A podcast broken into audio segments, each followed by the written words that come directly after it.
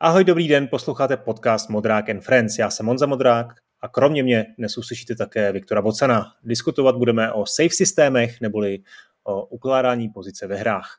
Partnerem podcastu je studio Warhorse, které neustále schání vývojáře na různé pozice, takže pokud chcete pracovat s Viktorem na špičkových hrách, mrkněte na oficiální web ještě jako pokaždé musím poděkovat všem svým podporovatelům na serveru Gazetisto, kde získáte přístup k epizodám s předstihem a povětšinou i s bonusovým obsahem a taky týdenní newsletter.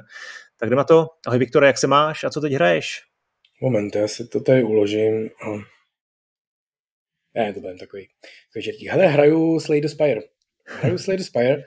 Všichni o tom v práci pořád vypráví, jak je to super a že v tom má, já v tom mám 100, 100 hodin, já v tom mám 200 hodin, já v tom mám 300 hodin. A a já říkám, a já v tom mám nula hodin. Tak jsem to zkusil, abych jako zjistil, co na tom vidějí. To, to je strašně dobrý. To je tak hrozně dobrý. Já ty kartičkové hry příliš jako nemusím. Hrál jsem kdysi dávno takovou, a to snad byla dokonce ruská hra, jmenoval se Etherlords a vyšlo to i druhý díl, který se jmenoval Etherlords 2. Hmm. Bylo to hrozně dobrý. Bylo takový RPG, kde chodíš po světě a sbíráš u toho karty a vždycky pak bojuješ s potvorama tím, že sumoníš uh, sumoníš eh, svoje bíce kartama a prostě klasicky sbíráš, jako stavíš si deck a děláš z toho něco. A od té doby vlastně mě žádná karetní hra nějak jako moc nebavila. Uh, Hearthstone jsem třeba zkoušel rozehrát asi 30krát a 30krát jsem skončil, protože mě to nebavilo. Gwent mě nebaví. Hrál jsem teďka tu, ne teďka, uh, od Mojangu jako autorů Minecraftu vznikala taková zajímavá hra, která se jmenovala Scrolls, snad přímo jo. prostě noč to dělal jako sám. A to bylo hrozně dobrý a to stopli, zrušili, zahodili, to vypadalo jako fakt nadějně. Takže toho je škoda a teď jsem prostě objevil Slay the Spire a jsem z toho úplně, úplně nadšený. Je to prostě hrozně instantně se o toho člověk dostane, nemusí sledovat nebo studovat nějaký komplikovaný pravidla od začátku, prostě je tam pár věcí, rychle si jako osvojíš, strašně příjemně se to ovládá. Já hraju to na konzoli, paradoxně, ačkoliv je to i PC a tím ovladačem je to strašně příjemný, všechno přehledný, nádherný, strašně doporučuji. Stojí to 5 korun nebo něco takového, je to k dispozici na všechny platformy ve vesmíru. Uh, rozhodně, jak, když si chcete zkoušet nějaký jako pseudo RPGčkový roguelike kombaty s kartičkama, tak tohle je Super. No, eh, já eh, teď čerstvě natáčíme ve středu eh, odpoledne a já teď čerstvě hraju Silt, který vyšel dneska, z ráno. Je to podvodní puzzle adventura, trošku bych to přirovnával na první pohled k Limbu, ale je to pod vodou a je to taky černobílý. Tak Silt, podívejte se na, na Steam, ještě k tomu nemám nějaké jako podrobnější dojmy. No, hele, my nemáme moc času dneska, tak máme nějakou já mám téma? resty, já mám resty. Máme resty? Hele, Chceme já, ještě se no. vrátit k těm našim eh, životním hrám trošku? No jo, protože já jsem to poslouchal potom a prostě to bylo, pár, pár tam bylo nepřesností. Jsi poslouchal vlastní podcast. Jo? No tak, protože to byl důležitý podcast a už pár lidí mi napsalo, jako, že oni mají úplně jiný top hry a já jsem říkal, no to je neuvěřitelný, to je zvláštní, jak se taková stane. Hele, ale e, e, pár prostě překlepů. Jo? Já za, za prvý potřebuji tady říct, říkal jsem, jak jsem měl na Atari hry na disketách, to je samozřejmě blbost. Jo? Chtěl no, jsem jasně. říct, že na kazetách na kazetě každý byly hromady harddisketová mechanika podle mě k Atari 8-bitovému existovala, ale nikdy nikdo neviděl, něco takového. Až pak prostě k ST lidi používali běžně, ale k tomu 8-bitovému opravdu se hry distribuovaly na, na kazetách, na těch kazetách do kazetáků a opravdu to prostě na tom bylo analogově nahraný, že to tak jako pípalo jako, jako modem a ten počítač si z toho četl ty byty a bajty a nahrával hry a bylo to strašně pomalý a hrozně poruchový a hrozně nepříjemný, ale strašně super. A je to dobře, že už to tu není, jo, ale, ale takže to byla, to byla oprava. Druhá oprava byla, ty, když si tam tak nadšeně o tom Benjo Kazooie, tak já jsem o tom tak jako hrozně přemýšlel a pak jsme hrozně skočili na další téma. Já jsem se pak slyšel, znělo to jako, jak tím strašně opovrhuju, jo? a to prostě není pravda. Já souhlasím s tím, že hopsačky jsou královský žánr v tom smyslu toho, že tam potřebuješ opravdu ten úplně nejvíc low-level design, to znamená to, jak to reaguje na ovládání, to, jak to eh, animačně funguje, tak to potřebuješ mít úplně jako vypiplaný a tam se nic neodpouští. Jo, když uděláš prostě tahovou strategii, která se trošku blbě ovládá, tak to furt může být suprová tahová strategie, protože je ta hodnota v něčem jiném. Ale tady u těch obsaček musíš prostě opravdu v tom nejryzejším designu odvízt perfektní práci, aby to byla perfektní hra. A když odvedeš jenom malinko méně perfektní práci, tak s tím může vzniknout úplně blbá hra. No, takže já s tím jako naprosto souhlasím. Obsačky mám rád, zas tak moc je nehraju, ale prostě Hollow Knight, Ori a ve skutečnosti i poslední Raymani třeba mi přijdou, že jsou jako opravdu hodně dobrý hmm. hry. Takže hmm. to bych chtěl tady spíš jako taková omluva tak. do éteru, že jsem to nemyslel Super. takhle. Tak to děkuji. Hele, já zase musím říct, vysvětlit trošku ten Tetris, kde jsem se pozastavil nad tím, jako proč tam jsou zrovna tady ty tvary, tak eh, bylo mi na Twitteru odpovězeno uživatelem, uživatelem Camel, eh, že to jsou prostě všechny možné tvary, které lze sestavit ze čtyř čtverečků a proto se nakonec ta hra jmenuje Tetris, protože Tetra je starořecká předpona pro čtyři. No, ve skutečnosti to je totiž, ono, to, to je fakt no. jenom minutová ta, jo, to, to, je prostě strašně známá historka, kterou jsme z nějakého důvodu si na ní nespomněli ani jeden, jo, že to, to, to, čím on se inspiroval, nebyla vyloženě deskovka, ten Pažitnov, ale takový ty hlavolamy. Máš prostě jo, prostě divný jo. tvary, který prostě různě do sebe zapadají a nezapadají a ty z toho máš třeba složit čtverec, jo, a musíš je teda nastavit tak, aby, aby prostě naskládat do sebe tak, aby si udělal prostě, prostě čtverec. A jedna z, jako z odnoží tohohle z toho jsou uh, uh, pentomina. To znamená, hmm. to jsou právě tvary složený z pěti kostiček, které jsou vždycky jako jednou stěnou připojený k sobě a jsou to všechny možné tvary, které z těch pěti kostiček vzniknou a ty z toho právě pak musíš do sebe nějak naskládat, aby ti vznikl nějaký jiný tvar. A on tohle to chtěl právě převíst do počítačové podoby a když se s tím jako tak patlal, tak mu přišlo, že těch tvarů je moc, jich myslím 12 tady z těch pentomin a, a že to je složitý a velký takže zkusí, jako aby, že místo z pěti kostiček bude ze čtyř, ze čtyř a vlastně vyrobil tím pádem ty tetromina. No. A, a, to už fungovalo. A je to přesně tak, jo? ten Tetris, ty figurky, nebo ty figurky, ty kostičky jsou přesně všechny možné kombinace, které tím můžou vzniknout ze čtyř čtverečků. A ten, to vlastně, takže ta myšlenka toho, že to padá dolů, skládáš z toho ty řady a ty mizej, ta je jako kompletně jeho a originální. A tak a já jsem právě jako ten, narážel trošku na ten psychologický aspekt, jo, kdy, kdy tohle to jsou přesně ty jednoduché tvary, které jako si myslím, že mozek ještě jako zvládá zpracovat relativně intuitivně, ale představují už jako dohromady s tou rychlostí a s nějakou, s nějakou, tím, s nějakou velikostí toho, toho herního pole nějakou jako výzvu. Jo. Ono totiž i to přesně, přesně ta velikost toho herního pole je prostě strašně klíčová. Jo. Spousta různých klonů nebo dílů Tetrisu se ještě v nějaký staré době pokusila třeba to zvětšit o jeden, o dva dílky a už to prostě nefungovalo. Jo. Takže to, co já jsem tam, myslím, zmínil vlastně, jak se mu to povedlo tak jako úžasně udělat, je, je tady ta kombinace, že prostě přesně vymyslel tady ty, tady ty tvary a ještě přesně vymyslel vlastně velikost toho, eh, té jámy, do který, do který jako vrháš ty kostky. No. Hele, na tebe přišla stížnost, ale ne stížnost, v úvozovkách, jenom uh, byl, byla změna hra Kingsfield, od From Software jako předchůdce Soulsovek. Jo? Ona, ona vůbec jako historie From Software možná, možná to je jako materiál na nějaký speciální díl, protože tam těch her byly jako desítky, desítky, oni byli schopní, měli prostě nějaký jako strašně produktivní jako roky, kdy byli schopní vydávat snad jako pět her eh, každý rok. Jo.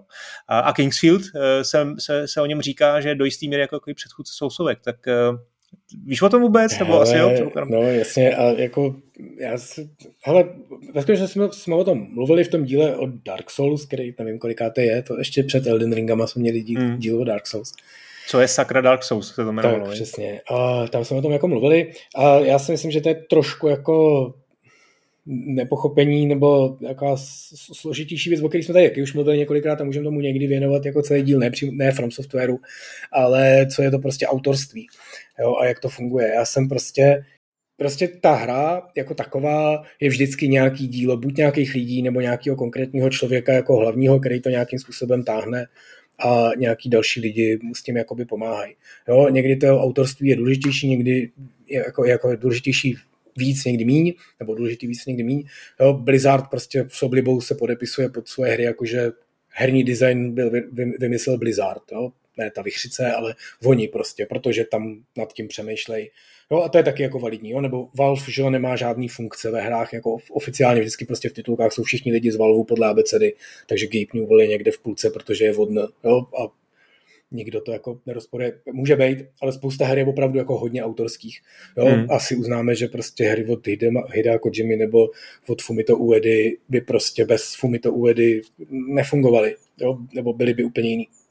Takže v tom, v tom uh, kontextu můžeme říct, že jako ano, Dark Souls nebo ve skutečnosti Demon Souls opravdu vznikal jako pokračování Kingsfieldu, ale s tou hrou má společného strašně málo. Jo, říkali jsme to v tom díle o Dark Souls, má společného to, že je trošku taková temnější, trošku taková jako neforemná v tom pocitu, že je to prostě těžký na tebe, ten, to prostředí je takový nesmlouvavý, eh, to tvoje ovládání není jako úplně nebo ne, ne, neskáčeš tam jako God of War a ne, ne, nekosíš potvory po tisících, jo, tak to všechno je prostě pravda, ale jinak je to úplně jiná hra. To Demon Souls prostě si, to je první hra Hidetaka Miyazakiho a to si, jako jsem naprosto přesvědčený, že to je ten člověk, který stojí za tím, že Dark Souls, Demon Souls a Elden Ring jsou takové hry, jaký jsou. A určitě mu spousta lidí pomáhá, ale on je ta vize. Je to hrozně vidět na tom, že Dark Souls 2 nedělal on a je to úplně jiná hra, má taky nějaký svoje klady, ale v těch základních prostě aspektech je o hodně horší. A pak zase naopak Bloodborne, který jako do té série nepatří, ale dělal ho on, je přesně taková, jaká má být. Jo? Takže, takže myslím si, že tohle jako ne, není dobrá poznámka. Jo? Je to prostě tak, že to, že nějaká firma dělá nějakou hru, která na něco jiného navazuje, neznamená ještě nutně, že to musí být pokračování. Jo? Prostě nedávno jsem stalo, jsem se bavil s nějakým kamarádem o střílečkách a on říká, já jsem teďka hrál ten Max Payne 3, to bylo super, mě to fakt bavilo, ale musím říct, už to, jako ta jednička a dvojka mě bavila trošku víc, jo? že tady v té trojce už to jako dělali trošku jinak jo? a že mě se moc nelíbil ten odklon. Já jsem na něj říká, hele, a víš o tom, že ten Max Payne 3 nemá s tou jedničkou a dvojkou absolutně nic společného? A on na mě kouká a říká, co blbneš, když se to jmenuje Max Payne 3, to je prostě přímo pokračování, to je ta samá hra. Já říkám, no ale dělají to úplně jiný lidi. A on říkal, to já nevím, kdo to dělal, ale to je přece jedno, ne, když mám televizi Panasonic, tak je to pokračování minulý televize Panasonic a je hmm. mi jedno, kdo ji montoval v té továrně. Jo, a to si myslím, že je to strašně obrovský jako nepochopení, jo, že prostě hra není produkt, je to opravdu umělecký dílo, nebo minimálně teda tvůrčí dílo. Ten autor je nesmírně důležitý, Kingsfield hry nedělal Hidetaka Miyazaki, Demon Souls a Dark Souls dělal a myslím, že on je přesně to rozdělení. Jo, to jsou jakoby ty dobré hry. Takže ten Kingsfield jako ano, dělal to taky From Software, určitě nějaký programátor Kingsfieldu pracoval i na Demon Souls nebo Dark Souls, ale ta hra je jako hodně jiná a nemyslím si, že patří do té samé kategorie, jakkoliv samozřejmě byla někde na, zá, na začátku a nějakým způsobem se od ní odráželi, to, to rozhodně. OK, takže tohle bylo jen tak na vysvětlení, nebo takový jako uh, afterthought uh, k té stovce uh, o našich životních hrách. Doufám, že se vám ten díl uh, líbil a že s námi zůstanete i v druhé stovce, což vypadá, že zůstanete. No hele, nějaký témata. Uh, zítra vychází Diablo, Těší se? Už jsme zase o tom mluvili. Já, uh, budeš ho hrát? No, kouknu ne? jsem na něj, ale hele, Koukneš prostě, se? jak jsem říkal, no, je to, ne, ne, není to Diablo, fakt. Tak je to free to play. Hele, je to, ale, ale, je to přesně to, o čem tady mluvíme, jo? Prostě jmenuje se to Diablo, je pod tím jako trochu podepsaný Blizzard, ale prostě nedělal to nikdo z autorů, ostatně ani Diablo 3 nedělal jako nikdo z autorů Diabla, jo? Prostě hmm. a Diablo 2. To je prostě, to byla úplně jiná firma, kterou mezi tím rozpustili, Jo, Diablo 3 dělali jiní lidi a docela se jim povedlo v některých aspektech, v některých aspektech ne tak moc, ale dejme tomu. A tohle to Diablo Immortal, který vychází, nedělal Blizzard jako vůbec. Jo? To bude prostě hmm. čínská hra od Číňanů pro Číňany, která prostě Activision Blizzard v zoufalství pustí i na západ, protože má pocit, že by jim to fanoušci neodpustili. A může to být fakt jako dobrá hra. Číňani taky jako umějí dělat dobré hry ale tak jako umějí dělat fakt jako hrozný hry. A tady doufám, že si to Blizzard trošku pohlídá, že to nebude úplný průšvih a určitě to vyzkouším, ale fakt jako bych klidnil očekávání, že hurá, zítra vyjde no. nový Diablo. Tak dobře, na Diablo se ne, ne, netěšíš. Jak se těšíš na příští týden, kdy bude E3? Letos bude E3. No, budou ty náhradní, taková náhradní E3. No, to byl samozřejmě chyták. Eh, příští týden 9. června Summer Games Fest, eh, potom 10. IGN Expo, 11. Future Game Show, 12. Xbox prezentace. Jak ty to prožíváš, tady ty věci? Jestli vždycky potom druhý den jako podíváš na někam na web, jako co tam bylo, nebo, nebo koukáš přímo na živo?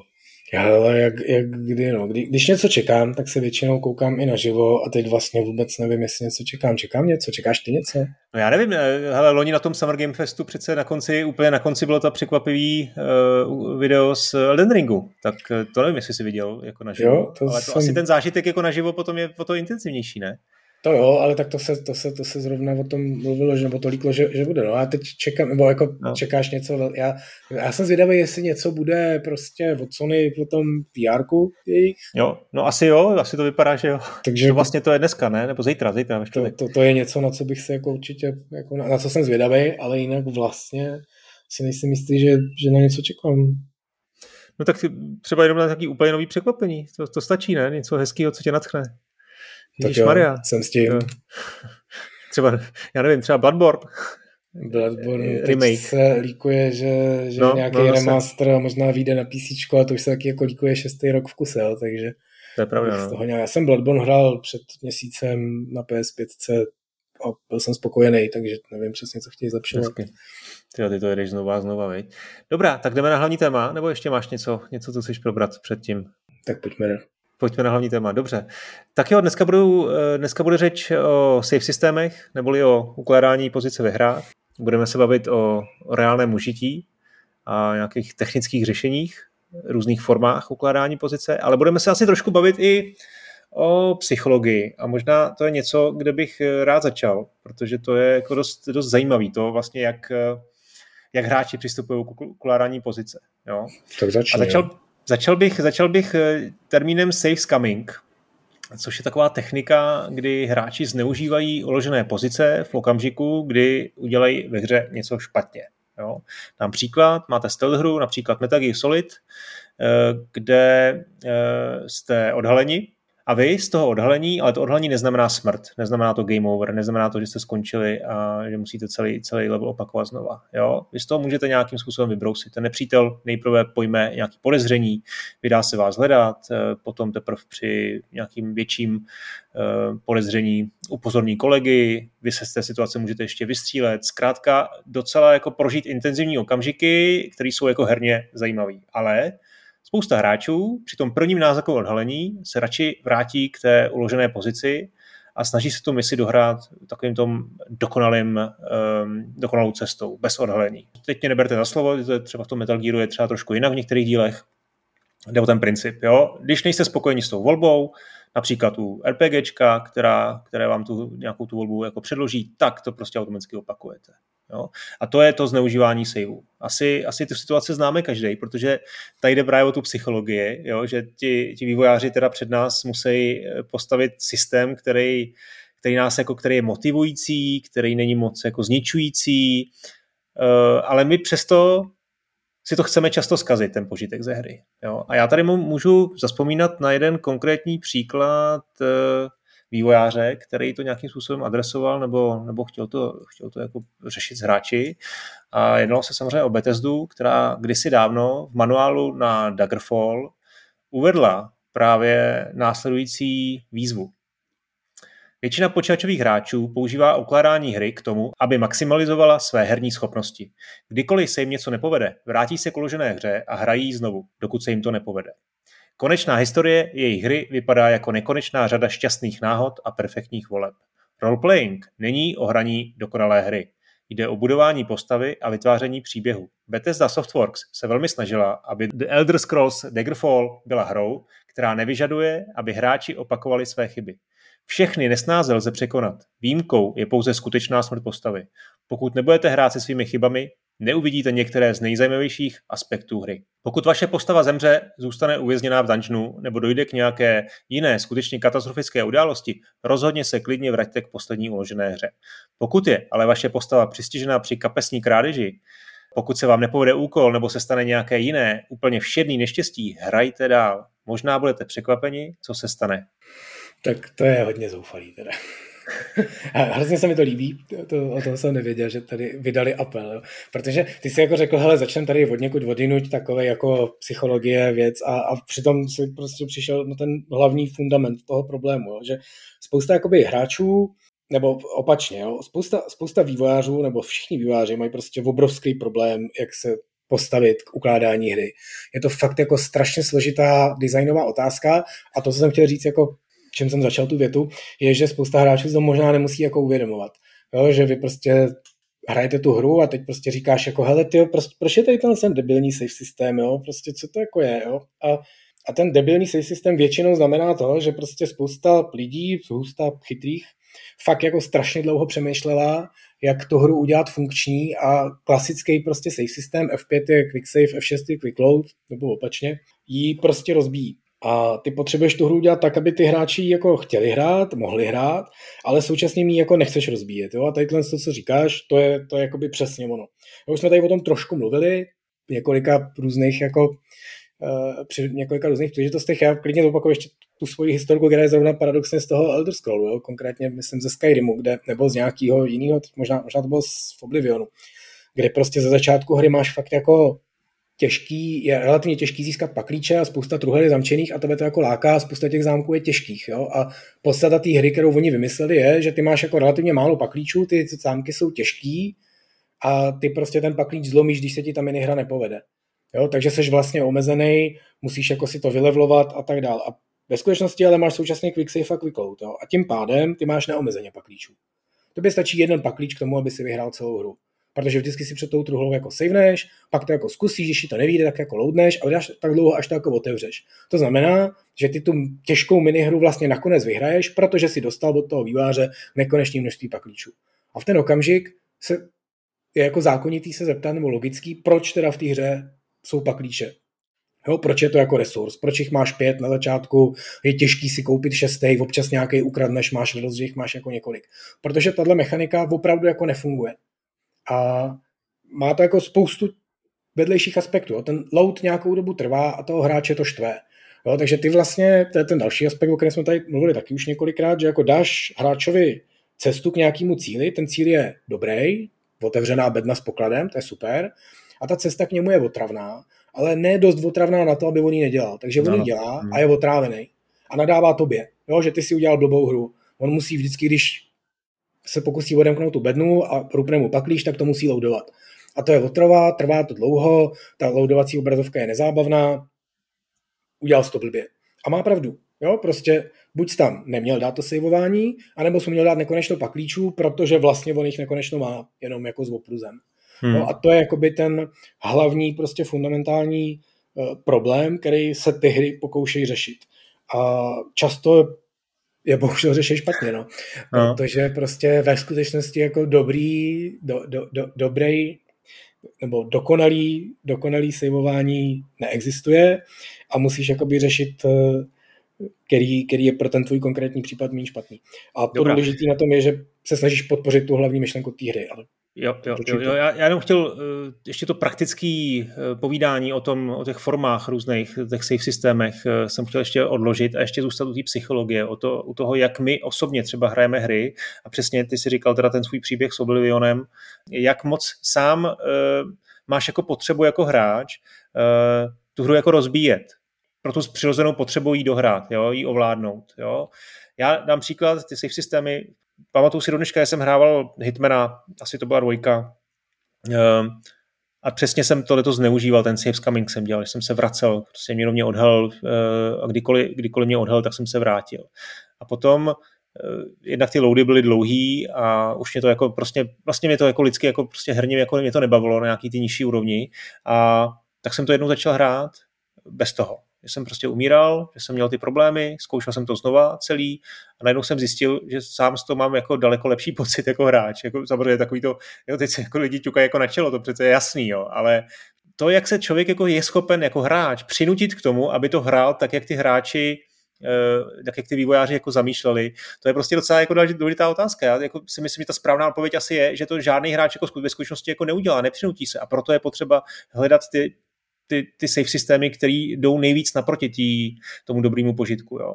Ale Přesně. přece jenom, jak ty jako k tomu přistupuješ jako hráč, jestli jsi schopen si někdy říct, OK, tak tady prostě se ukládat nebudu, i když máš tu možnost toho, toho instantního saveu. To je, to je hrozně jako, jako trošku, nebo ne, nechci říct hrozně špatná otázka, jo, ale trošku špatná otázka je, protože prostě eh, je nějaký herní design, který nějakým způsobem funguje a nějakým způsobem je nastavený. A je to přesně takhle. Jo když hraješ toho Duma, tak tam můžeš saveovat a loadovat a teď se jako, když se nad tím zamyslíš, nebylo by jako cool, když máš jenom ty 3%, málo nábojů, je tam hodně potvor, kdyby si jako nemohl zasejvovat, jo, tak najednou ta, to, jo, spousta lidí si myslí, že lidi, kteří třeba kritizují saveování ve hrách, nebo designéři herní, kteří kritizují saveování ve hrách, chtějí, jako aby ty hry byly těžké a ty hráči trpěli. Ale to není pravda. Jo? My chceme, aby ty hráči měli nějaký nový zážitky. Byl prostě Doom, přesně takovejhle, jo? prostě vždycky si zastřelil ty dva seržanty tam, oddech si, rychle si to quick, quick, quick, quick savenul, jo? aby si jako prostě, když tak začal hmm. tady kdyby něco. A pak vyšlo prostě Dark Forces, taková střílečka ze světa Dark Souls, uh, Dark Souls, Star Wars, Star Wars. pardon. A a ta neměla saveování v těch misích. Jo? A ve skutečnosti paradoxně teda, co přinesla z retro hraní, měl si tuším tři životy, jo? takže když jsi jako umřel, tak tě to jako revivalo pak ještě dvakrát ale neměl si to saveování. Takže ty jsi musel hrát celou tu misi a přesně ke konci mise už si měl málo života, neměl si lékárničky, byly tam silný potvary, to byl tak neskutečný adrenalin. Jo? Nešlo o to, že ta hra byla těžká. Šlo o to, že prostě to bylo strašně zábavné, ty jsi to musel hrát jinak. Jo, jo. Najednou jsi tam nemohl, prostě tam byla ta plná místnost Stormtrooperů a ty si věděl, že tam můžeš naběhnout a vystřílet je, protože jsi jako lepší ale bylo to riskantní. A když měl málo života, tak si prostě musel najednou hrát jinak. A bylo to úžasný. Mm, no, a to oni tě jako donutili. A teď ty jako si řekneš, OK, tak to přece můžeš hrát. To je jako by ta největší faleš tady v tomhle tom, že když jsou ve hře nějaký systémy, tak je přece hráči nemusí používat. Jo? A to není pravda. Protože ty hry jsou takhle postavený. Jo, to je, to se si říkal o tom Hitmanovi, strašně moc platilo třeba v Commandos. Jo, ty první Commandos, nebo prostě trilogie Commandos ve své době prostě legendární, plížící, strategicko-taktická hra a tam měla quick save a quick load a všichni to hráli tak, že prostě udělali krok a rychle to saveli, když se jim povedl. Jo? A to je prostě problém toho začarovaného kruhu nebo slepice a vejce, jo? že ta hra nakonec, protože ty autoři si toho byli vědomí, tak byla neskutečně těžká. Jo? Byla prostě úplně příšerně těžká, nebo třeba by dneska nebyla, jo? tehdy nám tak prostě přišla. A bylo to podle mě právě z tohohle z toho důvodu, že oni počítali s tím, že ty hráči si to po každém úspěšném prostě odlákání Němce, to bylo z druhý světový, vy jste prostě hodili krabičku cigaret, Němec se otočili, jste ho zezadu krouhli, tu mrtvolu jste prostě zatáhli za, za vlak, protože to bylo celý na nádraží a savili jste to rychle. Jo, a okamžitě přiběhlo pět jako dalších Němců a hledali ho a buď vás jako u toho viděli, tak si z toho jako loudnul, anebo vás neviděli, tak jako dobrý. Jo, tak si jako pošel někam jinam a tam si to zase savenul.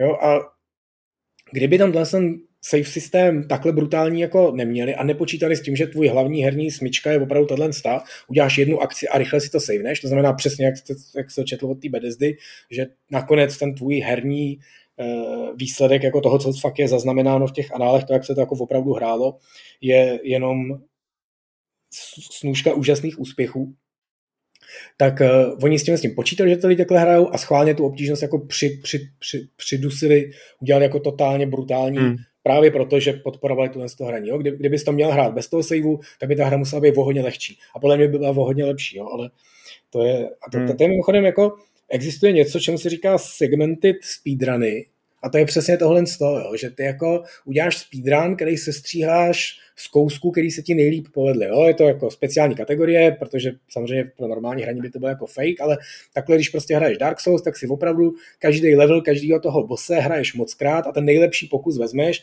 a takhle za sebe zastří, se stříháš. Jo? A to je vlastně, a pak, když si to pustíš, tak vypadáš jako ten největší bůh pod sluncem. Jo? Prostě tady jsem to proběh, tady mě nikdo nepraštil, tady jsem zabil toho bose třema ranama, jo? tady jsem se naprosto bravurně vyhnul těmhle potvorám.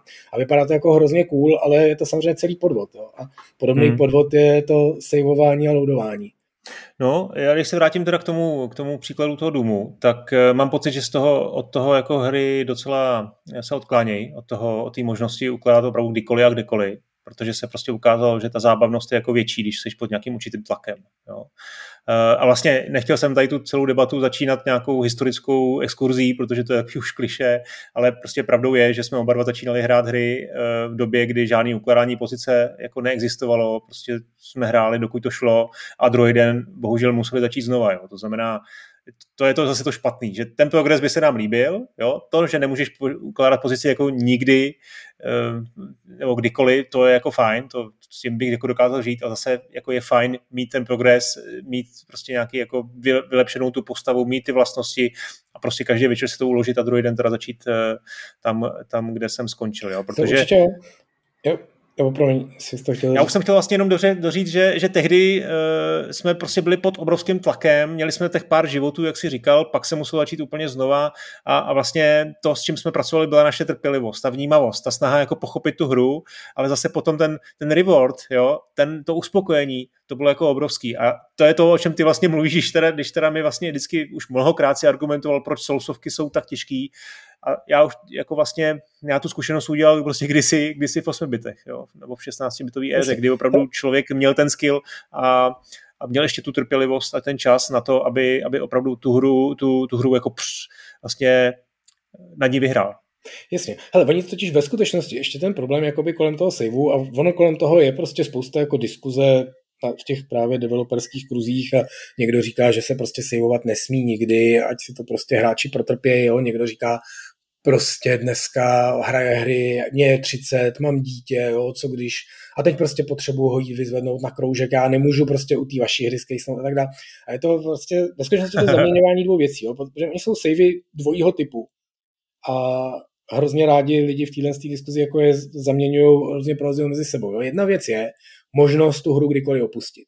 Jo? A to je fakt jako absolutně validní. Ty prostě můžeš, a mně přijde fajn, opravdu quick save v tomhle kontextu, že kdykoliv můžeš tu hru vypnout a pak až ji pustíš, tak seš přesně tam, kde jsi byl. Jo? A to je fakt jako dobrý a to si myslím, že funguje v jakýkoliv hře. Tak, teď jsme to trošku přerušili, tak se omlouvám, přišel pošťák. Tak kde jsme skončili? Hele, eh, nevím, eh, tak já trošku zpátky, ale prostě okay. jsou dvě věci. Jo? Jedna je, že ten že, že, že prostě můžeš tu hru kdykoliv ukončit a pak na ní navázat. A to je prostě funkční, to je věc, která jako jo. není důvod, aby nebyla v podstatě v žádné hře, jo? nebo jako teoreticky v nějakých jako ultraintenzivních uh, věcech nebo v hodně intenzivních hrách možná můžeme opravdu jako potom hráči požadovat, aby dokončil aspoň nějaký segment. Jo? Ale obecně odejít z té hry kdykoliv a pak se vrátit na to samé místo je podle mě jako v pořádku. To ti ten herní zážitek nerozbíjí. Ta druhá věc je, jak saveuješ v rámci toho samotného herního zážitku a k čemu se vracíš, když prostě umřeš nebo když to skazíš. Jo? To je přesně, když prostě hraješ hru, kde ti má jít o život a saveuješ si po každém kroku, tak ti vlastně o ten život vůbec nejde, jo? protože mm, mm. to je to, jak jsme tady říkali, prostě v těch Dark Forces, když prostě máš ten jeden život, máš to savenutý, je tam ta plná místnost v tom trooperu, tak tam prostě přijdeš a zkusíš jako postřílet, a když to nevíde, jak to nevadí, tak prostě máš nekonečno pokusů. Jo? Takže vlastně máš nekonečno života, protože mm. si kdykoliv můžeš jako loadnout. Jo? A to samozřejmě ve skutečnosti je taky validní gameplay, ale zase trošku jiná. Jo? Když chceš udělat hru, která má být intenzivní, která má toho hráče dostat pod tlak, kde chceš, aby na tom jeho skillu záleželo, tak tam ten save právě proto nedáš, aby on prostě cítil tu tenzi. Jo, proto prostě v Uncharted jsou save pointy, každých prostě tam v podstatě to ta hra dělá za tebe. Jo? Uncharted prostě po každý přestřelce ti zasejvuje a ty vždycky víš, že prostě v nejhorším, když umřeš, žádný problém, vrátíš se prostě o kousek zpátky, protože ta hra primárně je o tom, jak tam příjemně skáčeš, běháš, příjemně střílíš a do toho prostě prožíváš příběh. A ne, nejseš jako nikdy opravdu pod tím tlakem. No a pak jsou prostě jiné hry, kde opravdu ta podstata je ten tlak a tam samozřejmě v okamžiku, kdy tam máš jakýkoliv quick save, quick load, tak ti ten tlak jako rozbíjí. Jo, já jsem četl hrozně zajímavý článek ehm, od eh, Garyho Nepra, což byl design director v Creative Assembly na uh, Alien Isolation, Alien, Alien Isolation. Taková hmm. ta plížící hororová uh, mě moc nebavila, musím říct, ale uh, strašně atmosférická hra z vetřelčího vesmíru, která je prostě vizuálně úplně nádherná, jenom trošku štval ten příběh, jo? ale ta, ta myšlenka, že ty seš prostě relativně bezbraný člověk v lodi, v obrovský vesmírné stanici, zavřený s vetřelcem, ta je jako fakt hrozně dobrá. Jo? Hmm. A oni přesně řešili, jak se má jako ukládat. Jo? A to mi přijde, že je přesně fundament toho problému, jo? že prostě měli tam quick save, měli tam prostě nějaký checkpointy a bylo to jako všechno jako OK, ale furt jim to přišlo takový, že to vlastně nepodporuje tu hru. Jo. Ty jako sám máš pořád jako bát, máš být jako hruzou bez sebe, má po tobě jít ten alien, ale kdyby něco, tak máš zasejvováno, je to jako v pohodě.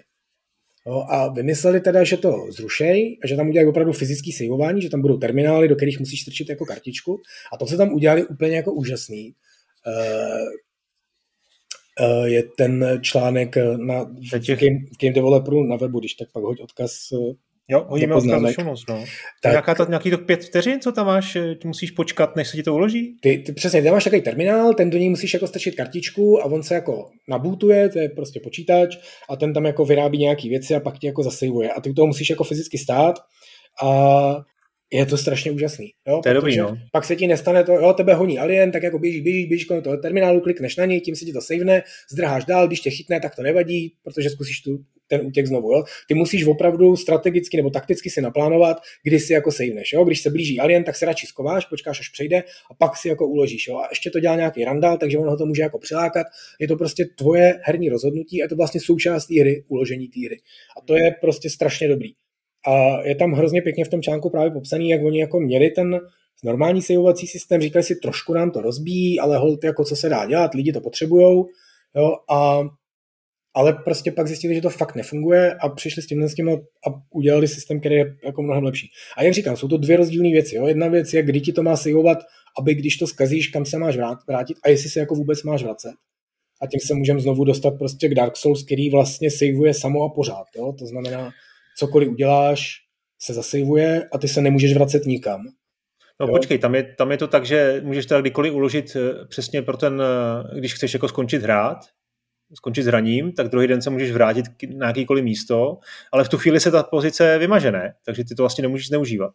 To, to prostě, tam, tam je to jako, to má spousta her, tenhle ten save and quit, Eh, Dark Souls specificky opravdu má úplně jiný saveovací systém, dokonce jiný, než si většina lidí myslí, dokonce jiný, než si spousta hráčů myslí.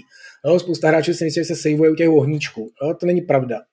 Jo, ta hra saveuje, když se vpravo, nahoře nebo dole objeví takový, taková ikonka ohníčku, to je autosave, a když se na to místo zaměříte na obrazovce, tak zjistíte, že ona svítí v podstatě pořád. Jo, ty sebereš předmět a ta hra se uloží. Ale ty po smrti nikdy neloaduješ loaduješ jenom, když tu hru vypneš a zapneš. Jo, jo. jo takže vlastně ano, je tam tenhle ten save and quit, takže ty, ty to můžeš kdykoliv vypnout, tím, že prostě odejdeš do menu, tak ona se jako savene a vrátíš se přesně na tohle místo, ale když hmm. umřeš, hmm. tak neloaduješ nikdy. Ty se podteleportuješ tomu poslednímu ohníčku, ty potvory se jako respawnujou, ale není tam žádný load. Jo? Všechno, co jsi sebral, to máš pořád v kapse. Jo, to je vlastně jakoby úžasný systém a teď můžeme se říct, že Dark Souls je geniální, ale ve skutečnosti je to systém každý online hry.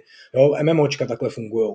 Prostě ve WoWu, když jako něco seberu, tak jsem to sebral, to se jako uloží, ta moje postavička to má a je to. Jo, a teďka já, když umřu, tak já nelouduju žádnou pozici. Jo, ta moje mrtvola tam leží, já se objevím někde na hřbitově, musím k té mrtvole přiběhnout, ale ty věci, co jsem sebral, ty už jsem sebral, jo, ty potvory, co jsem zabil, ty už jsem zabil. Tam prostě neexistuje load. Takže vlastně nejlepší save systém je takový, kde který neexistuje. Tak jo, neboli kde nemůžeš loadovat, protože tím si to nikdy nemůžeš rozbít. A současně tím, že ti to jako umožní savenout a odejít, tak vlastně ti to umožní pokračovat v té hře. Hmm.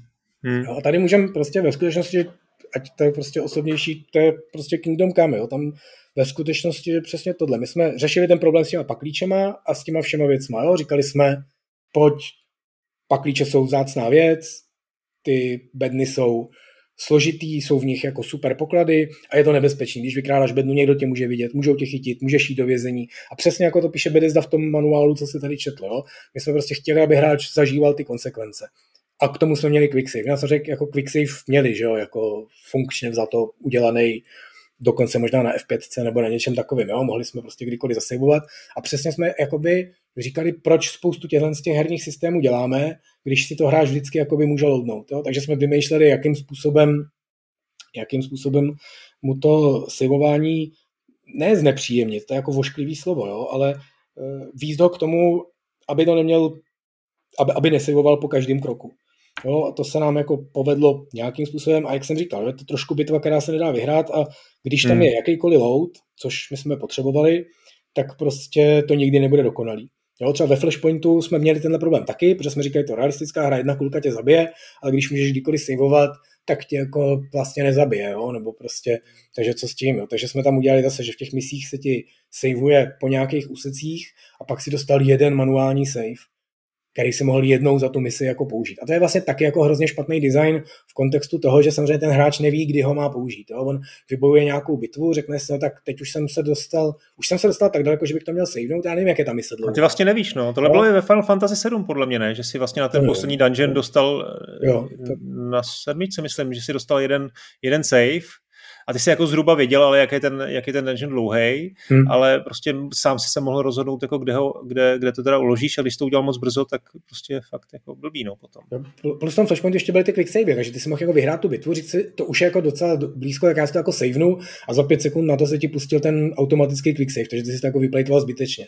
Jo, a vlastně to bylo dobrý, když už jste potom hra, znal tu hru a hrál jste to jako po druhý, po třetí a chtěl jsi tu misi hrát jako líp, tak už si jako si uměl ten svůj save jako načasovat na nějaký konkrétní místo. Ale vlastně taky jako nebyl příliš dobrý design, ale jak říkám, jo, je to prostě bitva, která se nedá vyhrát, protože prostě neexistuje dobrý řešení.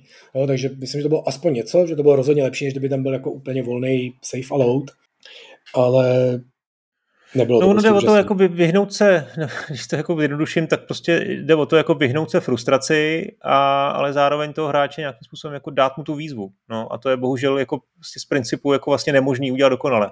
Jo, to je to vlastně jeden z těch leitmotivů tohohle podcastu, že se o tom bavíme už dlouho, jako že ty seš nějaký, já jsem jiný a jo, rozumíš, že, že zkrátka to není dobrý, není to jednoduché jako vyladit. No a, ale myslím si, že tak dobře, většina her to řeší tak, že zkrátka tomu hráči nedá možnost ukládat volně, jo, že to různě omezuje. A teď ty řešení jsou, jsou opravdu různý. To je, ten, to je ten, ten jeden save, to je třeba typicky ještě Darkest Dungeon, tam bych to jako taky rád jako e, zmínil konkrétně, kde máš vlastně jenom jednu pozici, která se neustále přepisuje, nemůže se tam teda tím pádem vracet.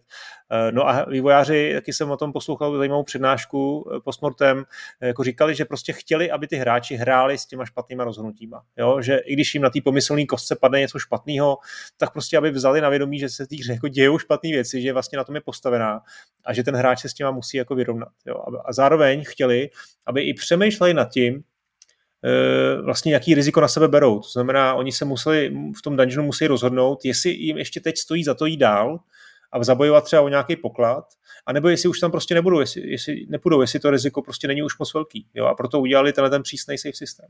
Přesně. A to je prostě, ono to přináší, jo, jak říkám, jo, ten, ten falešný dojem z toho je, že to přináší jakoby tu obtížnost a že to je jenom pro ty hardcore hráče a na to už jsme starý a tak dál, ale ve skutečnosti to prostě přináší lepší hru a tobě to přináší ty volby a co jiného je ta, to hraní hry, než prostě kladení před tebe těch voleb a, a pro tebe to vybírání si z nich. Jo. Ono, těch možností, jak jakoby se s tímhle vypořádat, je jako víc a žádný z nich jako není úžasný. Jo. Třeba to, co dělá civilizace vody, jak živá, eh, je jakoby konzistentní náhoda, jo, nebo jsou prostě nějaké pravděpodobnosti, specificky v civilizacích, já nevím, jednička, dvojka, určitě, trojka možná, od čtyřky až je to potom jinak, měli veškerý ten kombat pravděpodobnostní. Jo? To znamená, ty si měl kopíníka a on měl šanci, že zničí tank. Jo? A ta šance byla třeba 2%, jo? nebo přeháním, ve skutečnosti byla o něco větší, jo? ale taková jako prostě relativně realistická. Jo? Typicky, když pojedeš v tanku, tak člověka s kopím asi jako zabiješ. Jo? Ale může se stát, že on zabije tebe. Jo, prostě nějak se mu povede prokličkovat mezi těma tvýma prostě projektilama, nebo ho nevidíš, nebo něco, vyleze ti na ten tank, nějak se mu podaří otevřít ten poklop, teď vás tím kopím vevnitř propíchne, teď proti kopí vy se neumíte bránit, že? protože do tanku si typicky nebereš štít, takže on jako vyhraje. Jo, takže nějaká šance tam jako by byla. A teďka ty by si přesně dělal ten safe load skimming. Jo? Ty prostě bys dokázal celou civilizaci vyhrát s jedním kopiníkem. Máš prostě, vyrobím si kopiníka, ten je nesmrtelný, protože přijede tank, zautočí na něj, když mi ho zabije, tak já si to loadnu a budu jako to hrát tak dlouho, až ten tank zabiju. Pak si to savenu a jdu na další tank. Jo? A takhle jako dokážeš tu civilizaci vyhrát s jedním kopiníkem porazit prostě jaderní velmoci. A, a to je jako prostě blbá hra a oni jako přemýšleli, co s tím. Jo? A to, co tam se děje, je, že vlastně uh, ty vždycky, když uh, ten kopiník si tam hodí kostkou, potom jestli jako má rozbít ten tank nebo ne, tak vlastně to je tak, že si vyžádávat nějakého generátoru pseudonáhodný číslo. Trošku jsme tady o tom mluvili v tom díle o náhodném generování. A tahle sekvence těch pseudonáhodných čísel se vygeneruje na začátku hry a savene se. Jo, to znamená, že ty, když kopiníkem pře, pře, pře, ty, ty, když si saveneš, tím kopiníkem přepadneš tank a nezabiješ ho a loadneš si, tak ho nezabiješ znovu, protože ti padne to samé náhodné číslo a ten výsledek té rovnice, kdy se prostě pokoušíš jako pomocí hodu kostky a zázračné náhody vyhrát, tak ta, ta náhoda je vždycky přesně stejná. Jo, takže to by vlastně jakoby nepomůže tohle z toho opakovaný no. loadování. Jakmile ho jednou nezabiješ, tak už ho nikdy nezabiješ. Jo, a to je jakoby jedna technika, kterou se to dá řešit, ale samozřejmě není jakoby vše, spás, vše spásná. Jo? Ty, tam zrovna se to dalo jako čítnout tím, že jsi někde zařídil nějakou jinou mechaniku, která chtěla taky hod číslem, jo, že třeba něčím jiným zautočil na něco jiného a tím si v té řadě postoupil a pak už ten kopíník to mohl zabít. Ale zásadně ti to jako zhoršilo tenhle ten, eh, tenhle ten systém. Jo. A to je vlastně jako děsně chytrý.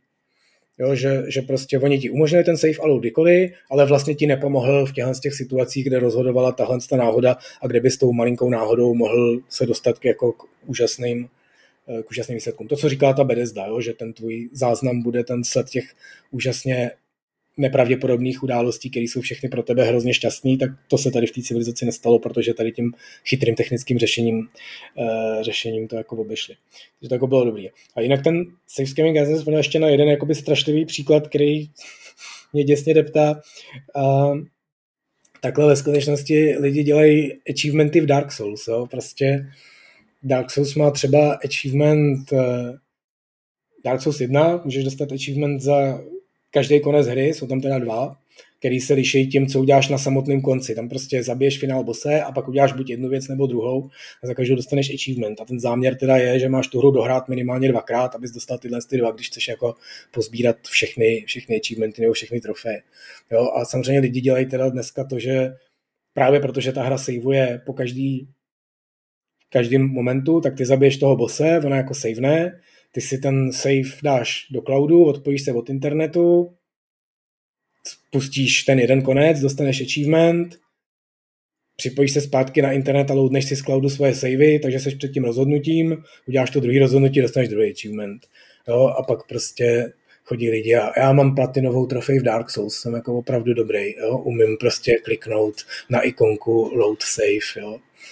Takže žádná hra není před tím bezpečí a můžeš si právě jakoby rozbíjet eh, nejenom ty malý vnitřní herní zážitky, ale i nějaký celkový, eh, celkový nějaký obraz té hry hmm. podobné hmm. věci. Takže prostě, hele, safe je zlo, safe je zlo a zrušit ho. Jediný, co nechat je safe ne, ne, ne, ne, ne, jenom je potřeba tím přemýšlet a udělat to jako chytře a ono se ty, ty jako nápady vymyslet, eh, jak to udělat jako dobře, určitě jako existují. Jo? A i, i, ty inspirace je dost, jako Resident Evil, že jo? máš vlastně, my jsme tady jako dost, dost jako věcí zmínili, máš jako místa, kde můžeš ukládat a mimo ně to nejde, checkpointy, ale zároveň ještě můžeš toho hráče omezit třeba v počtu. To znamená Resident Evil, pokud si dobře vzpomínám, oni to pak čtyřka, myslím, že už to zrušila a teď se to zase vrátilo, ale bylo to tak, že si vlastně mohl, eh, mohl teda uh, ukládat kdekoliv, ale v omezeném jak to bylo, kdekoliv, ale v omezeném počtu, ale musel mít ty, tu ingoustovou pásku, že jo, Resident Evil. Právě, ty, ty starý Resident Evil měli, že tam byly ty psací stroje, tam ty si jako jo, psací stroje. přišel, na, na ten si kliknul a tím si savenul, ale musel si do něj dát tu pásku, tu, pásku. tu barvu no. prostě a ty si sbíral, takže ty si měl jako současně omezený. A teďka už v tom remakeu ty dvojky, třeba který vyšel předloni nebo kdy, tak tam nechali ty psací stroje, ale už si nezbíral ty pásky, jo, takže ty můžeš si jako volně, nebo kolikrát chceš, ale zase jako na tom konkrétním místě. No zajímavý, že u těch Japonců bych čekal to, to omezení větší, ale třeba i, i nová Jakuza, jako, jako, že ty Jakuzy vždycky se ukládaly v, v telefonních budkách a teď ten, ta poslední Jakuza, už, už tam máš mobilní telefon, takže můžeš uložit jako kdykoliv. No. To je hrozně chytrý teda. No hele, pak jsou, pak jsou ještě jako, no a ještě vlastně, jo, to omezení, to, to má, to má dost jako způsobu řešení. Já si pamatuju na takovou malou indie hru Too Dark, která, to byl jako survival horror, kde si kouřil a kde si, když si chtěl uložit, tak si se zakouřil cigaretu, což ale znamenalo, že něco podobného jako je v tom Alien Invasion, jo? Že, že si vlastně byl viděný, jo? že prostě ti ta cigareta byla, byla samozřejmě prostě bylo vidět, takže prostě bylo riziko, že ten, že ten soupeř ucítí, nepřítel ucítí smrát anebo uvidí prostě tu cigaretu. A zároveň ty si ještě dlouhodobě vlastně začal jako kašlat, když si kouřil hodně často. Takže vlastně si byl motivovaný tou hrou, aby si opravdu jako používal to, to, to ukládání jako minimálně. Jo. No takže tady těch způsobů je spousta. Ještě mě napadá vlastně Shovel Knight, jo? to je taky prostě úžasný příklad, kdy naopak teda vlastně nemáš, nemáš tu negativní motivaci, kdy, kdy jako ne, ne, ti hra jako ne, neřekne, proč by si neměl ukládat tak často, ale ti dá jako pozitivní motivaci, aby si neukládal často. Jo? Tam máš ty takový skleněný orby eh, a ty, když je ty můžeš teda použít na, na ukládání, ale když je nepoužiješ, tak z nich dostaneš jako peníze nebo prostě poklad. Takže vlastně jsi motivovaný k tomu, aby si hrál bez ukládání. No to prostě, jo, když ti to netrestá, ale motivuje, to mi přijde jako, že určitě ta lepší varianta. To je určitě dobrý, když se podaří takovýhle design, ale samozřejmě těžký, těžký to udělat tak, aby se podařilo. No. Ale prostě to ukládání je to fakt, já zase fakt nechci znít jako nějaký fundamentalista, který říká jako nikdy neukládejte, je to prostě zlo, dělejte hry bez saveování, ale chci jenom fakt zdůraznit, to je opravdu jako obrovský problém, který teda vnímají hodně ty herní designéři, ty hráči vnímají spíš toho opačného pólu, jo? že jakoby uh, nechápou, proč je buzerujeme tím, že jim ne, neumožníme uložit kdykoliv a prostě dítě to je jejich hra a tak dále. A to je prostě vlastně složitý. Já si myslím, že je strašně symptomatický. Já jsem tady, když jsme jako říkali, že se o tom budeme bavit, tak jsem tak jako koukal na nějaké věci po internetech, našel jsem žebříček nejstrašlivějších jako herních saveovacích systémů, kterou někdo postavil. Jo. A přišlo mi úplně strašně dobrý, že někde na třetím místě bylo starý UFO, že se nedá saveovat v misích, jo? že ty prostě si pustíš tu misi, která je ještě náhodně vygenerovaná, takže může být jakkoliv těžká, ty tvoji vojáci jsou křehký, můžou snadno umřít a to je strašný, to musíš celý odehrát. A hned na dalším místě bylo nový UFO, že se dá saveovat v misích.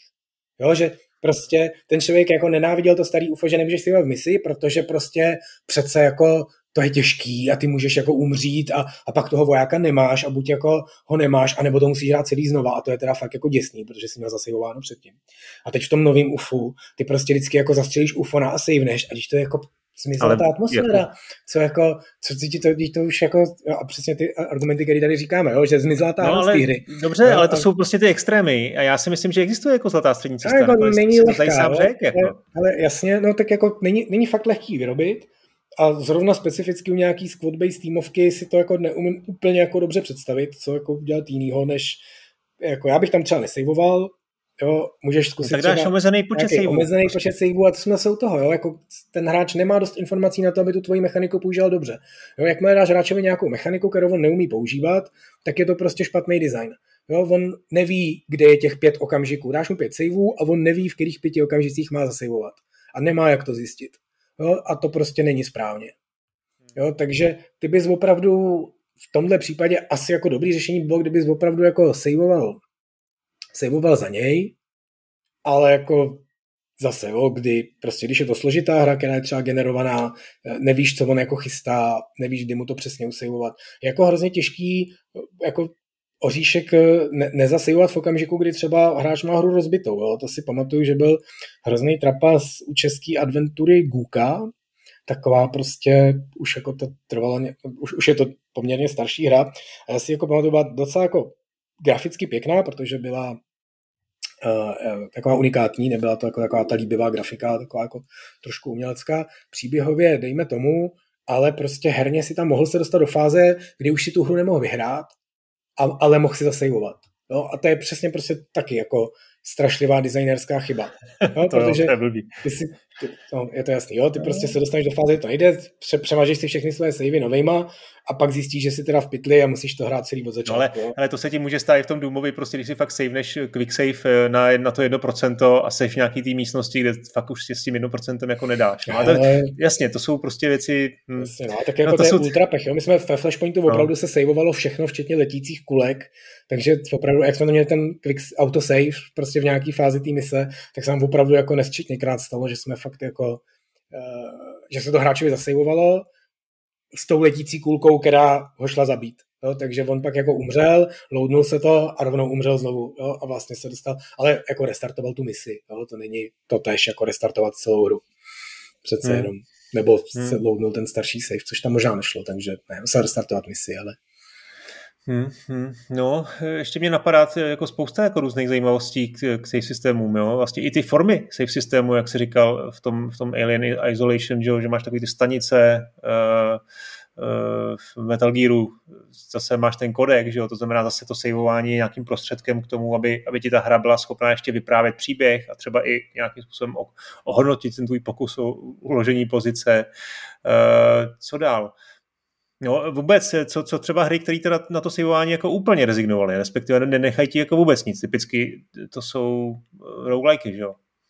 Tam prostě máš ty rany a ty, co, co se naučíš v tom ranu, to můžeš jako použít eh, příště a vlastně to, to ukládání jako tam prakticky neexistuje.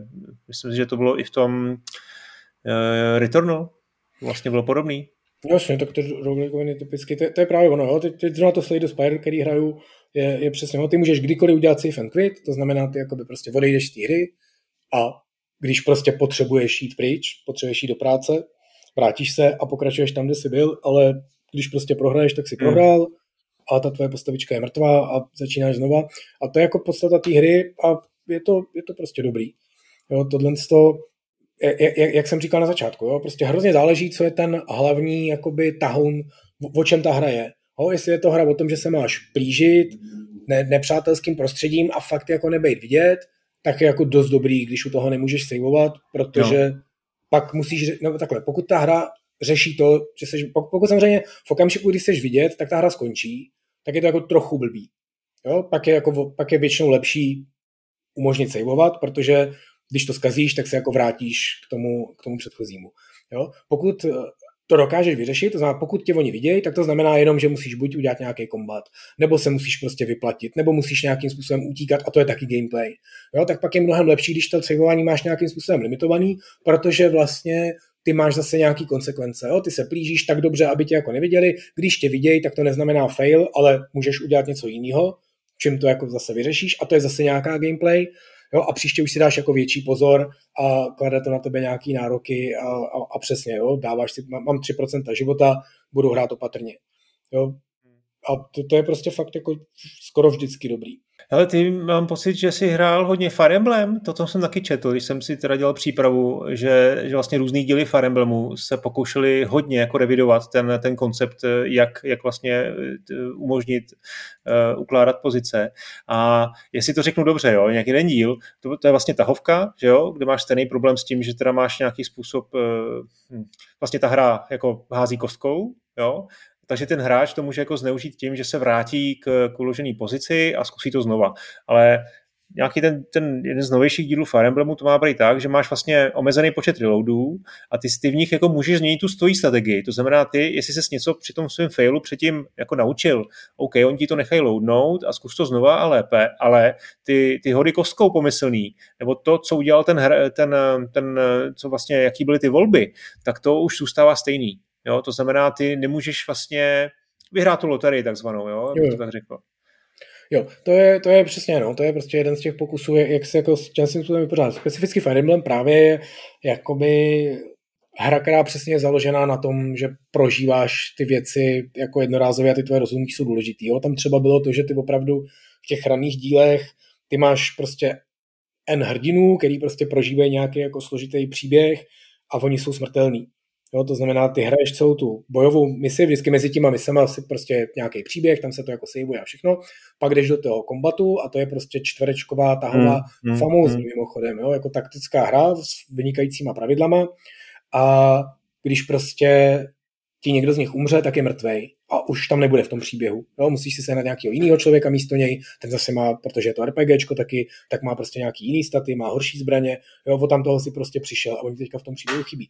A oni to jako lidi dost hejtovali, takže od nějakého dílu, co vyšel už na 3DS, myslím, eh, byla možnost si to vypnout a samozřejmě to jako něco té hře sebralo, jo? protože ty když hraješ s tím, že ty lidi můžou umřít, tak to je přesně, přesně ten, tenhle ten princip toho, že najednou začneš přemýšlet jinak u té hry. Jo, tenhle ten kopiník, tady tvůj elitní by pozabíjel tyhle ty lidi, ale umře u toho, ale vlastně vy vyhrajete. A teď ty musíš udělat tu volbu. Jo? Buď prostě ho stáhneš, aby ho nezabili, a on ti zůstane další mise, ale bude to těžký hmm. a možná vás hmm. zabijou všechny, anebo ho obětuješ. A to je strašně dobrý. Jo? A samozřejmě pokud si to jako by si mohl savenout, poslat ho tam, když by je neporazil, tak ho loadneš a uděláš to osmkrát a pak to jako vyhraješ, tak to samozřejmě jako o tohle přijdeš. Jo, a zase jo, ten argument může být, já prostě na to nemám čas, já ho mám rád, já ho nechci zabít, tak mě to jako nechte hrát tak, jak chci a, a to se vracíme prostě k tomu původnímu problému. Jo. Má, máš tu hru rád tak, jak chceš ty, nebo prostě tak, jak chtěl autor. Jo. Je, je problém, když si koupíš nádherný obraz a pověsíš si ho doma vzhůru nohama, já nevím, jo, jako je to tvůj obraz, ale je pak trochu blbý, když chodíš a říkáš, no, on prostě tenhle malíř nějaký trošku blbej, jo? on kreslí nohy nahoře a hlavu dole. A ty řekneš, ať to máš pověšený zhůru nohama. A ty řekneš, no a co? To nic nemění na tom, že ten autor je blbej. Jo? Takže nevím, hele, prostě, jak říkám, je to těžká bitva, která se nedá vyhrát. My jako za herní design se pokoušíme přinášet ty nejlepší zážitky a myslím si, že opravdu dobrý herní design je přijít na to, co je na té hře důležitý a to podporovat i pomocí toho save systému. Jo? A samozřejmě odsud podsud. Jo? Jak říkám, my jsme prostě v Kingdom Come nechtěli, aby chtěli, aby prostě hráč byl v nebezpečí a když prostě má málo života, přepadnou ho na cestě banditi, aby mu jako opravdu šlo o život, tak jsme mu jako ten save limitovali, ale samozřejmě, že nejstahovanější mod, který na Kingdom Come je, je prostě neomezený saveování, jo, a lidi si ho stahujou. Ale furt mi přijde, že to je jako argument pro to, že jsme to měli dělat jinak. Jo? Přijde mi, že prostě je to dobrý, když to já hraju, tak se mi to děje taky, jo? že prostě pozabíjel jsem někde nějaký bandity, jsem přetížený, nesu prostě hromadu jako skvělýho lootu a přepadnou mě nějaký nový a já najednou jsem fakt, fakt jako mi jde o život, protože když teďka jako mě zabijou, tak já jsem žádný bandity nezabil, všechno se vrátí v čase o hodně dopředějíc, takže já jako opravdu vyházím z inventáře nějaký nepotřebné věci, abych mohl utíkat a když uteču, tak se pak pro ně zkusím vrátit a zkusím je pozbírat a, a mám z toho prostě úplně úžasný zážitek a to je to, kam jsme mířili. Jo? My jsme chtěli v Kingdom Come tě strčit do toho středověku. A tohle to patří k tomu. Jo? A díky tomu ty prostě si zážitky při, při, jako za, zažíváš. A potom my tě limitujeme tím, že si musíš kupovat nějaký lahvičky na to saveování, ale vlastně v druhé půlce té hry už jsi jako dost bohatý na to, že vlastně si těch lahviček koupíš, kolik chceš a pak vlastně skoro neomezený to saveování vlastně máš. Jo? Takže my ti jakoby současně říkáme, že tam je ten RPG element, jo? že na začátku hry jsi jako omezený, a tak dál a v okamžiku, kdy už jako to máš na háku, kdy už ani ty banditi vlastně nejsou tak moc nebezpeční, protože už máš prostě silný brnění, umíš bojovat, máš dobrý zbraně, oni často utečou, když tě vidějí, jo, tak už si můžeš klidně i saveovat, protože už jakoby si tu hru jako ovládl, už si přes to přešel. Jo. Jo, takže jo. to je další nějaký. Mm, jo, hele, já myslím, že ten systém v Kingdom Come je jako patří mezi ty nejlepší, jo, ten vám musím pochválit, to je dobrý. Jako, hele, vymyslel člověk, to nějaký fanoušek. Člověk, dokonce se mi tam líbí, že v té hardcore mapě vlastně nevidíš, to, to je trošku jako z jiného soudku, ale že když máš tu hardcore mapu, tak tam nevidíš eh, ten, eh, tu pozici hráče, jo, tak to je taky prostě jasně, protože tehdy prostě nebyla GPS a je to nějaký element, který ti to dělá jako obtížnější, ale to je super. Ale já, tady bychom to mohli skončit. Já ještě mám přece jenom poslední věc, kterou fakt musím, musím zmínit, protože my vlastně tady celou dobu bavíme o tom, jakým způsobem uh, toho hráče motivovat k tomu, aby to hrál bez toho nějakého přerušování. A to, a to byly většinou takové ty, ty restrikce, jo? to, že mu prostě nějak limituješ ty save systémy. Ale ještě, ještě tady chci zmínit jeden, jeden systém a to je vlastně zajistit, že ten neúspěch je pro hráče akceptovatelný a že mu nevadí. A že to s nima prostě bude hrát, že to s těma neúspěchama bude hrát dál. A tohle mě, tohle mě inspiroval video Playing Past Your Mistakes od Marka Browna, takže to určitě najdete v show notes, kde on vlastně uh, mluví o konceptu, který nazval uh, failure, uh, failure spectrum, já bych to přeložil jako nějaký jako široký spektrum různých chyb, a kde vlastně konkrétně ukazuje na příkladu Far Cry 2, Eh, to, že vlastně ten designer Far Cry 2 eh, v, mluvil o tom, že ten prostor na neúspěch je prostě obrovský. Jo? Máš tam ukazatel zdraví, máš tam spoustu možností, jak se uzdravit, máš tam ještě potom úplně na závěr, prostě když opravdu všechno selže, tak tě může zachránit nějaký ten tvůj, ten, ten tvůj body eh, a zároveň tam jako narážíš na spoustu drobných problémů, které můžou v té hře nastat. Jo? Zasakává se ti zbraň při střílení, můžeš dostat tu malárii, když něk, od někat ujíždíš, prostě tak se ti porouchá auto, to, ale tyhle problémy tam prostě, i když jsou maličký, tak dohromady hrajou strašně důležitou roli a nutějí hráče improvizovat, měnit tu strategii. Jo. A on vlastně v důsledku říká, že eh, Clint Hawking, eh, designer Far Cry 2, říkal, že právě proto, že ta ztráta je malá a nepředvídatelná, tak se hráči nepokouší tomu uniknout a nereloadují pozici. A on vlastně tím, eh, že jim že jako nezabíjí rovnou, tím jedním prostě nějakým eh, bouchnutím mečem, máchnutím mečem, ale že jim dává ty malý, malý nějaký jako facky, tak eh, vlastně dosáhne toho, že tomu hráči to nevadí a prostě naučí se tu hru hrát i s tím. To, to se mi jako líbí taky jako vlastně takový jako druhý způsob, uh, jak to udělat, jo? Protože nechceš, aby se prostě vracel k té staré pozici a dáš mu jenom ty, ty malý, malý překážky a on je prostě rád přeleze. Jasně, Baví... určitě. A to, to, to, to je ve skutečnosti ideální, ideální stav, o kterém jsme tady už taky jako párkrát mě tady narazili během téhle krátké debaty. Jo, že prostě opravdu ty chceš mu za prvý, aby i, ten, i to selhání pak mohlo být zábavný, že to vede k nějaký jakoby další gameplay a současně, aby prostě přesně to, co získal a co by vlastně ztratil tím, že by to loadnul, převážilo ty věci, které ho donutí loadovat. Jo? A to je samozřejmě ten nejkrásnější, nejkrásnější možný design. Ne vždycky jde, jo? Prostě ta, třeba ta smrt je ten problém. Já si myslím, že opravdu třeba smrt ve hrách je jako složitá a mně by se fakt líbilo, kdyby jsme v Kingdom Come nějak vymysleli, aby ten hráč jako neumíral, protože ta smrt je to, co tě donutí jako loadnout. No, pokud hmm. jsme tě limitovali v hmm. tom saveování, tak ty se opravdu můžeš vrátit jako až několik hodin zpátky a to jako je fakt nepříjemný. Jo? A jako dobrý, že díky tomu si na sebe dáváš pozor, protože prostě přesně nezautočíš na ten tábor banditů, když vidíš, že oni jsou zjevně lepší než ty. A v jiných hře bys to udělal, jo? prostě normálně si to saveneš, zkusíš to, když to nejde, tak to nevadí, loadneš a jdeš jinam. Jo, tak tady ti říkáme, nedělej to, a je to jakoby dobrý, ale když už se to stane nějak a ty prostě to, tak je jako zase blbý, že tě vracíme o těch n hodin zpátky. Jo, takže to je jakoby problém jakýho, jakýhokoliv restrikčního, restrikčního safe systému. Jo, a pokud je to tohle z toho, že přesně, že ten výsledek toho tvýho selhání není, že umřeš, ale jenom v uvozovkách, že dostaneš malárii, máš nějaký prostě debuffy a musíš jet někam si pro prostě nějaký léky, a pak se toho jako postupně zbavíš, tak to vlastně nevadí a ty to nechceš loadovat, protože tím, že si tím, co si získal po tom posledním saveu, eh, to převáží tady tyhle ty negativa. Tak to je určitě jako hrozně dobrý. Bohužel asi ne, ne vždycky to jde. No. Tak, no. Dobrý, já myslím, že jsme to pobrali. Máš ještě, Viktore, nějakou poznámku, nějaký, nějakou vzpomínku na nějaký zajímavý save systém? Hele, jedna z prvních her, která ve skutečnosti je strašně zapomenutá, je to škoda z PlayStation 2 Way of the Samurai. A to byla přesně ta hra, a trošku možná jsme tady o ní mluvili, když jsme mluvili o Permadetu. To bylo ono, jo. To byla prostě adventura s bojováním, kde si nemohl saveovat. Mohl si save and quitnout a pak si mohl jako zase loadnout zpátky, jo, že mohl si jako přerušit a znovu začít hrát, tím se samozřejmě ten save smazal a když si umřel, tak si jako skončil a hrál si znova. A díky tomu byla obrovsky atmosférická, protože ty si prostě byl samuraj, který jde do vesnice, kde jsou nějaký dva znepřátelený bandy, dvě znepřátelené bandy a ty si se do toho samozřejmě vložil takovým tím rafinovaným způsobem, ale ono jich bylo hodně, bylo to docela realistický, oni tě strašně snadno zabili a ty si se hrozně rychle naučil v té hře, že teda máš dávat pozor, nemáš se do toho zase tak moc míchat.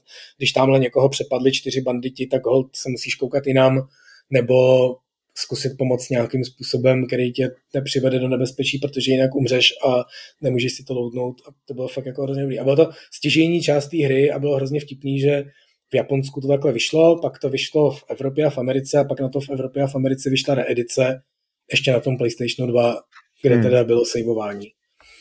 To, to, protože prostě Úplně pokazili celý koncept. No, no, protože prostě to tady lidi jako nepochopili. Já jsem na to dobový recenze byly jako, hele, jako dobrá hra, oni tam zapomněli na save, oni jsou úplně blbí, oni si nevšimli, že, že se jako, dá, že dneska se ve hrách saveuje, on mě zabil, já musím hrát od začátku, co to je? Jsem na 8 bitu nebo co, dítě to PlayStation 2, ten má ty memory karty, jo. jsou výváři. A oni místo toho, aby to vysvětlili, tak jim to prostě napečovali. Trhněte no, si nohou prostě. Vyšlo to, vyšlo to o 20 let dřív, než to mělo být. Dneska naštěstí už máme jako plejádu her s různýma konceptama ukládání, takže si můžete vybrat uh, něco bez ukládání nebo s ukládáním kdykoliv, jak chcete. Nebo si na to stáhněte mod, no, ale hele, nebo si rozbíjte si to, no. Jo, to jsme vlastně vůbec neprolili, to už zase někdy jindy. tak jo, Viktore, super to bylo, díky moc za tvůj čas, měj se, čau. Děkuji, ahoj. A užij si tu E3 příští týden. Jo, rozhodně.